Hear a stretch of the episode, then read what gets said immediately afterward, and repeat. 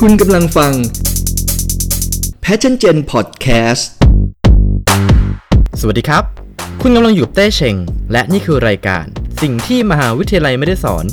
รายการที่จะพาทุกคนไปซิทอินในคลาสที่คุณไม่เคยเรียน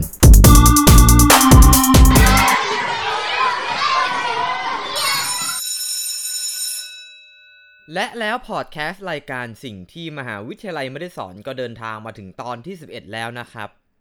ต้องยอมรับตรงๆนะครับว่าเราก็หมดมุก ไม่รู้จะมาพูดเรื่องอะไรต่อแล้วเหมือนกัน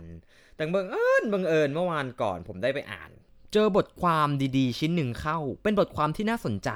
แล้วก็ใกล้ตัวผมอยู่เหมือนกัน ซึ่งเชื่อได้เลยว่าไม่ว่าจะคนรุ่นใหม่ หรือคนรุ่นเก่าเองก็อาจจะมีคำถาม คล้ายๆกันเกิดขึ้น โดยเฉพาะกับบรรดานายจ้างนะครับว่าทำไมทำไมคนรุ่นใหม่ถึงชอบลาออก ที่ว่าเด็กรุ่นใหม่ชอบลาออกเนี่ย ผมก็ไม่ได้พูดขึ้นมาลอยๆนะครับ เอาล่ะมันมันอาจจะไม่ใช่เด็กใหม่ เด็กรุ่นใหม่ทุกคนนะ ที่ชอบลาออก จริงๆ จะบอกว่าชอบก็ไม่ได้หรอกเพราะว่าไม่ชอบนั่นแหละ ก็เลยเลือกที่จะลาออกจากงาน ทั้งนี้เนี่ยมันมีเว็บไซต์ forbes.com นะครับเปิดเผยข้อมูลว่ากว่า 49%ของเด็กรุ่นใหม่หรือว่ากลุ่ม millennials หรือว่า Gen Z เนี่ย Gen Z เนี่ย จะออกจากงานหรือว่าเปลี่ยนงานในทุกๆ 2 ปี ซึ่งถือว่าเป็นเปอร์เซ็นต์ที่สูงขึ้นมาก เมื่อเทียบกับคนรุ่นพ่อแม่หรือว่าคนที่อยู่ใน Gen X ในฐานะที่ผมก็เป็นคนรุ่นใหม่อยู่ใน Gen Z อายุ 23 ปี แล้วก็เป็น first jobber ที่ทำงานเป็นที่แรกเหมือนกันเนี่ย ก็มีคนรอบๆตัว พวกเพื่อนๆที่เปลี่ยนไปแล้วเนี่ย4-5งาน บางคนทำงานอยู่ได้ประมาณแค่ 3 เดือนก็ลาออก แล้วก็หาใหม่อยู่จำนวนไม่น้อยเหมือนกัน เอาล่ะ มันอาจจะดูบ่นเกินไปนะครับ แล้วก็เข้าเรื่องกันเลยดีกว่า วันนี้เราจะมาดูสาเหตุกันดีกว่าว่าทำไมคนรุ่นใหม่ถึงชอบลาออก มีบทความอยู่ชิ้นหนึ่งนะครับ ที่ชื่อว่า The Top 5 Reasons Millennial Quit Jobs They Like ซึ่งได้เผยแพร่บนเว็บไซต์ forbes.com เปิดเผยว่ากว่า 74%ของคนรุ่นใหม่ที่รักงานของเขาเนี่ย มีแนวโน้มที่วางแผน จะลาออกจากงานภายใน 3 ปี ย้ำนะครับว่ารักในงานของเขาด้วย รักในงานของเขาด้วย ซึ่งก่อนหน้านี้เนี่ยผมได้พูดใช่ไหมฮะว่าคนรุ่นใหม่ 49%มีแนวโน้มลาออกภายใน 2 ปี แต่พอเราลองขยับมาเป็น 3 ปีแล้วเนี่ย ตัวเลขมันกลับพุ่งจาก 49 ไปถึง 79%เลยทีเดียว ซึ่งบทความชิ้นนี้เนี่ยได้กล่าวถึงสาเหตุที่ทำให้คนรุ่นใหม่ตัดสินใจวางแผนจะลาออกภายใน 3 ปี แม้ว่างานที่ทำอยู่จะเป็นงานที่เขารัก เป็นงานที่เขาชอบด้วย ซึ่งสาเหตุมีอยู่ 6 ข้อด้วยกันครับ ข้อที่ 1 มองหาโอกาสที่ดีกว่าหนึ่งในเหตุผลหลักและอาจจะเป็นเหตุผลที่สำคัญที่สุดในการตัดสินใจลาออกของคนรุ่นใหม่ คือเขาเนี่ยจะมองหาโอกาสที่ดีกว่าที่อื่นแทน เพราะที่ทำงานเก่าไม่อาจจะหยิบยื่นโอกาสดีๆ ไม่อาจจะหยิบยื่นความก้าวหน้าในอาชีพการงานให้กับพวกเราคนรุ่นใหม่ได้ คนรุ่นใหม่ต้องการความท้าทายในการทำงานครับ ต้องการโอกาสที่จะได้ทำอะไรสักอย่างที่มันมีความหมาย ไม่ใช่สักแต่ว่าทำทำโดยที่ไม่รู้ว่าผลของงานเนี่ยมันจะได้อะไร จะทำให้เกิดความเปลี่ยนแปลงอะไรบ้าง แล้วมันจะส่งผลอะไรต่อ แต่เอาเข้าจริง ๆ แล้วเนี่ย คนรุ่นใหม่ก็ไม่ได้อยากจะออกจากงานหรอกครับ เพราะว่ากว่า 89%ของคนรุ่นใหม่ที่บทความชิ้นนี้ได้เปิดเผยมา ระบุว่าพวกเขาจะทำงานอยู่เป็น 10 ปีเลย หรือว่ามากกว่า 10 ปีก็ได้ อาจจะ 20-30 ปีเลยก็ได้ ถ้างานงานนั้น องค์กรองค์กรนั้น มีโอกาสในการก้าวหน้าในอาชีพการงาน มีความท้าทาย แล้วก็มีค่าตอบแทนที่เพิ่มขึ้นอย่างสม่ำเสมอ พูดง่ายๆว่าแฟร์กับเขามันท้าทาย แล้วก็มองเห็นโอกาสในการเติบโตนั่นแหละครับ 2. ต้องการเรียนรู้ทักษะใหม่ ๆ อย่างที่บอกไปนะครับว่าคนรุ่นใหม่เนี่ยต้องการมองหาโอกาสที่ดีกว่า ในขณะเดียวกันเราก็ต้องการได้เรียนรู้อะไรใหม่ๆ ได้พัฒนาตัวเอง ได้มีทักษะติดตัว แต่ว่าอย่าลืมนะครับว่าปัญหาหนึ่งของคนรุ่นใหม่ในยุคนี้คือ การไม่รู้จักตัวเองว่าต้องการอะไร อยากจะทำอะไร หรือทำอะไรได้ดี เพราะสังคมมันไม่เปิดโอกาสให้พวกเราได้เรียนรู้ตัวเอง เพราะฉะนั้น บริษัทต่างๆ ควรเปิดโอกาสให้พวกเราได้เรียนรู้จากตัวเองไปพร้อมๆ กับการทำงานจริง สร้างสภาพแวดล้อมที่เปิดโอกาสให้พวกเรารู้สึกคอมฟอร์ตที่จะบอกว่าอะไรใช่อะไรไม่ใช่ทที่สำคัญคือช่วยให้พวกเราได้รู้จักตัวเองว่าอะไรคือทักษะที่เรามี แล้วงานไหนเหมาะกับความสามารถของเราที่สุด สกิลไหนที่เราต้องพัฒนาเพื่อให้ก้าวหน้าในชีวิตต่อไป สาเหตุข้อที่ 3 ครับ คือค่าจ้างที่ไม่สัมพันธ์กับความเหนื่อย ข้อนี้เราไม่ได้ต้องการจะหาว่าใครผิดใครถูกนะครับ แต่ว่าเราจะมาบอกในมุมมองของคนรุ่นใหม่จำนวนมากที่เลือกออกจากงาน เพราะว่าเงินเดือนที่น้อยเหลือเกินเมื่อเทียบกับภาระงานที่ได้รับบางคนเนี่ยถึงขนาดที่จะต้องเลิกงานมืดหรือว่ากลับบ้านไปแล้ว ก็ยังต้องทำงานอยู่ดี ถึงเที่ยงคืนตีหนึ่งตีสองแถมเงินเดือนที่มันยังไม่สัมพันธ์กับค่าครองชีพอีกทั้งค่ารถค่ากินค่าอยู่ การเลือกเปลี่ยนงานเนี่ยมันก็เป็นอีกทางหนึ่ง ที่ทำให้เราสามารถเรียกเงินจากที่ใหม่ได้เพิ่มขึ้นทำให้ชีวิตของเราเนี่ยมันสบายมากขึ้น ใครมันอยากจะไปทำงานหนักแต่ได้เงินตอบแทนน้อยกันครับ สาเหตุข้อที่4นะครับที่ทำให้คนรุ่นใหม่จำนวนมากเนี่ยชอบที่จะลาออกจากงานก็คือ วัฒนธรรมองค์กรที่ไม่สอดคล้องกับยุคสมัย คือบางองค์กรที่มีคนรุ่นใหม่เข้ามาทำงานด้วยแป๊บๆแล้วก็พากันลาออกไป สาเหตุหนึ่งก็มาจากวัฒนธรรมองค์กรที่ค่อนข้างจะ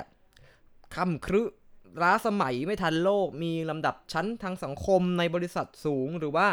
เจ้านายไม่ได้สนใจจะฟังเสียงฟังความคิดของคนรุ่นใหม่สักเท่าไหร่ มันทำให้คนรุ่นใหม่เนี่ยรู้สึกว่าเราคงจะเปลี่ยนแปลงอะไรที่นี่ไม่ได้แล้ว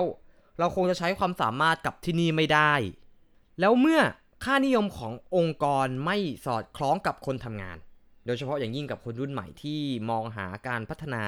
มองหาโอกาสในชีวิตในอาชีพที่ดีกว่า มองหาเจ้านายหรือว่าหัวหน้างานที่ทำตัวเป็นโค้ชมากกว่าเป็นบอส แถมรู้แล้วว่ายังไงองค์กรนี้ก็ไม่สามารถให้สิ่งเหล่านี้กับเขาได้ แล้วค่านิยมวัฒนธรรมองค์กรแบบนี้นะฮะ ก็ไม่เปิดโอกาสให้มีการเปลี่ยนแปลงใด ๆ แน่ ๆ คนรุ่นใหม่เนี่ยจึงเลือกที่จะโบกมือบายบายเพื่อไปหาโอกาสข้างหน้ากับบริษัทอื่นดีกว่า สาเหตุข้อที่ 5 นะครับก็คือ ช่องว่างระหว่างวัยที่ห่างกันเกินไป ถ้าดูเผินๆเหมือนความต่างระหว่างเจเนเรชันน่าจะไม่มีผลอะไรกับการทำงานใช่ไหมครับ แต่จริงๆแล้วเนี่ยมันมีผลมากเลยนะครับ โดยเฉพาะอย่างยิ่งในองค์กรไหนที่มีสัดส่วนของวัยพนักงานต่างกันมากๆ เพราะยิ่ง ช่องว่างระหว่างวัยที่ห่างกันมากๆ มันหมายถึงทัศนคติที่ต่างกัน ในเรื่องของการพูดคุย เพราะคุยกับคนอายุห่างกันมากๆ มันก็ไม่เหมือนกับพูดกับเพื่อนถูกไหม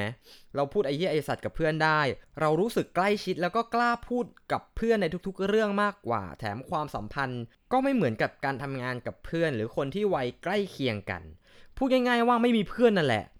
ช่องว่างระหว่างวัยเนี่ยจึงเป็นอีกเหตุผลหนึ่งที่สำคัญมากๆ ข้อหนึ่งที่ทำให้คนรุ่นใหม่ ตัดสินใจลาออก เหตุผลข้อสุดท้ายครับที่คนรุ่นใหม่เลือกที่จะลาออก คือข้อ 6 อยากย้ายสายงาน ถึงแม้คนรุ่นใหม่จะชอบงานที่ทำอยู่ขนาดไหนนะฮะ แต่ว่าคนรุ่นใหม่ประมาณ 1 ใน 10 กล่าวว่าพวกเขาจะลาออก เพราะตัดสินใจจะย้ายสายงานเพราะว่ามันอาจจะเพิ่งเจอว่าตัวเองเนี่ยอยากทำอะไรหรือว่าต้องการโอกาส ในการประกอบอาชีพที่มากขึ้นกว่าเดิม คือสิ่งสำคัญเนี่ยต้องตระหนักว่าการเปลี่ยนแปลงเกิดขึ้นได้เสมอ เมื่อมีคนเปลี่ยนสายงาน เพราะพวกเขาเนี่ยตัดสินใจแล้วว่าต้องการจะลองทำอย่างอื่นดู เพราะฉะนั้นยังไงยังไงก็ห้ามเขาไม่ให้ออกไม่ได้หรอกครับ เรื่องนี้ผมเข้าใจนะครับ เข้าใจดีด้วย เพราะค่านิยมในการทำงานของคนยุคใหม่เนี่ยเปลี่ยนไปโดยสิ้นเชิง เมื่อเทียบกับค่านิยมในการทำงานของคนรุ่นพ่อแม่ที่ทำงานอยู่ในบริษัทเดียวทั้งชีวิต หรือว่าทำอยู่ 4-5 ปีค่อยเปลี่ยนงานที แต่อัตราการเปลี่ยนงานของคนรุ่นเราเนี่ย มันเปลี่ยนเร็วมากๆ เพราะกับยุคสมัยนี้ที่อะไรๆก็เร็วไปหมดนี่แหละครับ เราไม่ได้มองว่ามันเป็นเรื่องที่ผิดหรือว่าเรื่องแปลกประหลาดอะไรที่คนคนหนึงจะมาเปลี่ยนงานบ่อย เราไม่ได้มองว่าเขาเป็นคนไม่อดทน ถ้าเขาทำงานอยู่ได้ 3 เดือนแล้วจะลาออก ในเมื่อวัฒนธรรมองค์กร เงินเดือน รูปแบบการทำงานของบริษัทนั้นๆ มันไม่ตอบโจทย์เรา นี่อาจจะเป็นปัญหาหนึ่งนะฮะที่เกิดจากความไม่เข้าใจกัน เพราะว่าช่องว่างระหว่างวัยที่ห่างกันมากเกินไปอมผมขอขอขอทิ้งท้ายอย่างนี้ครับว่าแถมแล้วกันขอบ่นหน่อย คือผมไปเจอบทความบทความหนึ่งนะครับ ที่ชื่อว่าทำอย่างไรถึงสุขภาพใจดีมีความสุข ในเว็บไซต์ Passion Gen คือโดยเนื้อหาเนี่ยก็บอกประมาณว่าคนรุ่นใหม่ต้องทำอย่างนู้นทำอย่างนี้ถึงจะมีความสุข คือคือคนรุ่นเก่าอะอาจจะมองว่าคนรุ่นใหม่เนี่ยไม่อดทน ชอบเถียง ชอบยึดเอาตัวเองเป็นศูนย์กลาง มีแต่อีโก้ แต่ก็ต้องถามกลับไปที่คนรุ่นเก่านะครับ ว่าทำไมเราต้องมาอดทนกับอะไรที่มันไม่ถูกไม่ควรทั้งๆทที่มันสามารถทำให้ดีกว่านี้ได้ทำไมเราจะต้องฟังอย่างเดียวโดยที่ไม่เปิดโอกาสให้คนรุ่นใหม่ได้ตั้งคำถาม ถ้าคนรุ่นเก่าสามารถตอบคำถามเราในแบบที่มัน make sense อธิบายให้เราเข้าใจได้ว่าทำไมต้องเป็นแบบนี้ อย่างมีเหตุมีผลที่ฟังขึ้น ก็จบ โดยเฉพาะอย่างยิ่งที่บอกว่าคนรุ่นใหม่มีแต่อีโก้เนี่ย ก็อาจจะจริงที่ว่ามันอาจจะมีบางครั้งอะนะครับ แต่ใครล่ะ ใครที่เต็มไปด้วยอีโก้แล้วไม่ยอมฟังคนอื่นเนี่ย ไม่ใช่คนรุ่นเก่าหรอกเหรอ บอกมาว่าอาบน้ำร้อนมาก่อนรู้มากกว่า แล้วก็ไม่สนใจจะฟังเสียงของเด็กรุ่นใหม่เลยสักนิด มาพร่ำบอกให้เด็กรุ่นใหม่เป็นคนดีเป็นคนเก่งเนี่ย เด็กมันไม่ซื้อนะครับ หมดแล้วครับกับคำว่าคนดีเนี่ยหมดยุคแล้วเดี๋ยวนี้เขาเอาคนที่เข้ากับคนอื่นได้ครับ คนที่คนอื่นไม่เกลียดครับ คนที่ทำอะไรเกรงใจเพื่อนร่วมงานเกรงใจคนอื่น ร่วมมือร่วมงานกับคนอื่นได้ โดยที่ไม่ถูกดินทารับหลัง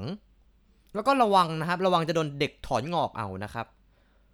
มุมมองและความคิดของเด็กรุ่นใหม่เนี่ยมันอาจจะไม่ practical บ้างในบางครั้ง มันอาจจะดูแบบเหนือจริง มันดูเพ้อฝัน